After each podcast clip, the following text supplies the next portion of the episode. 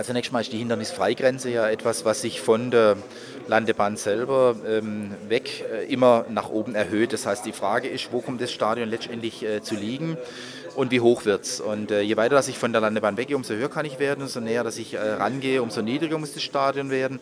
Das wird jetzt eine Frage der weiteren Detailplanung sein, wo wir das Stadion konkret äh, lokalisieren, wie hoch es wird. Ähm, und das sind jetzt Themen, die wir in weiteren Planungsschritten ähm, uns untersuchen. Aber nach allem, was wir heute wissen, kriegen wir an dieser Stelle auf jeden Fall ein Stadion unter.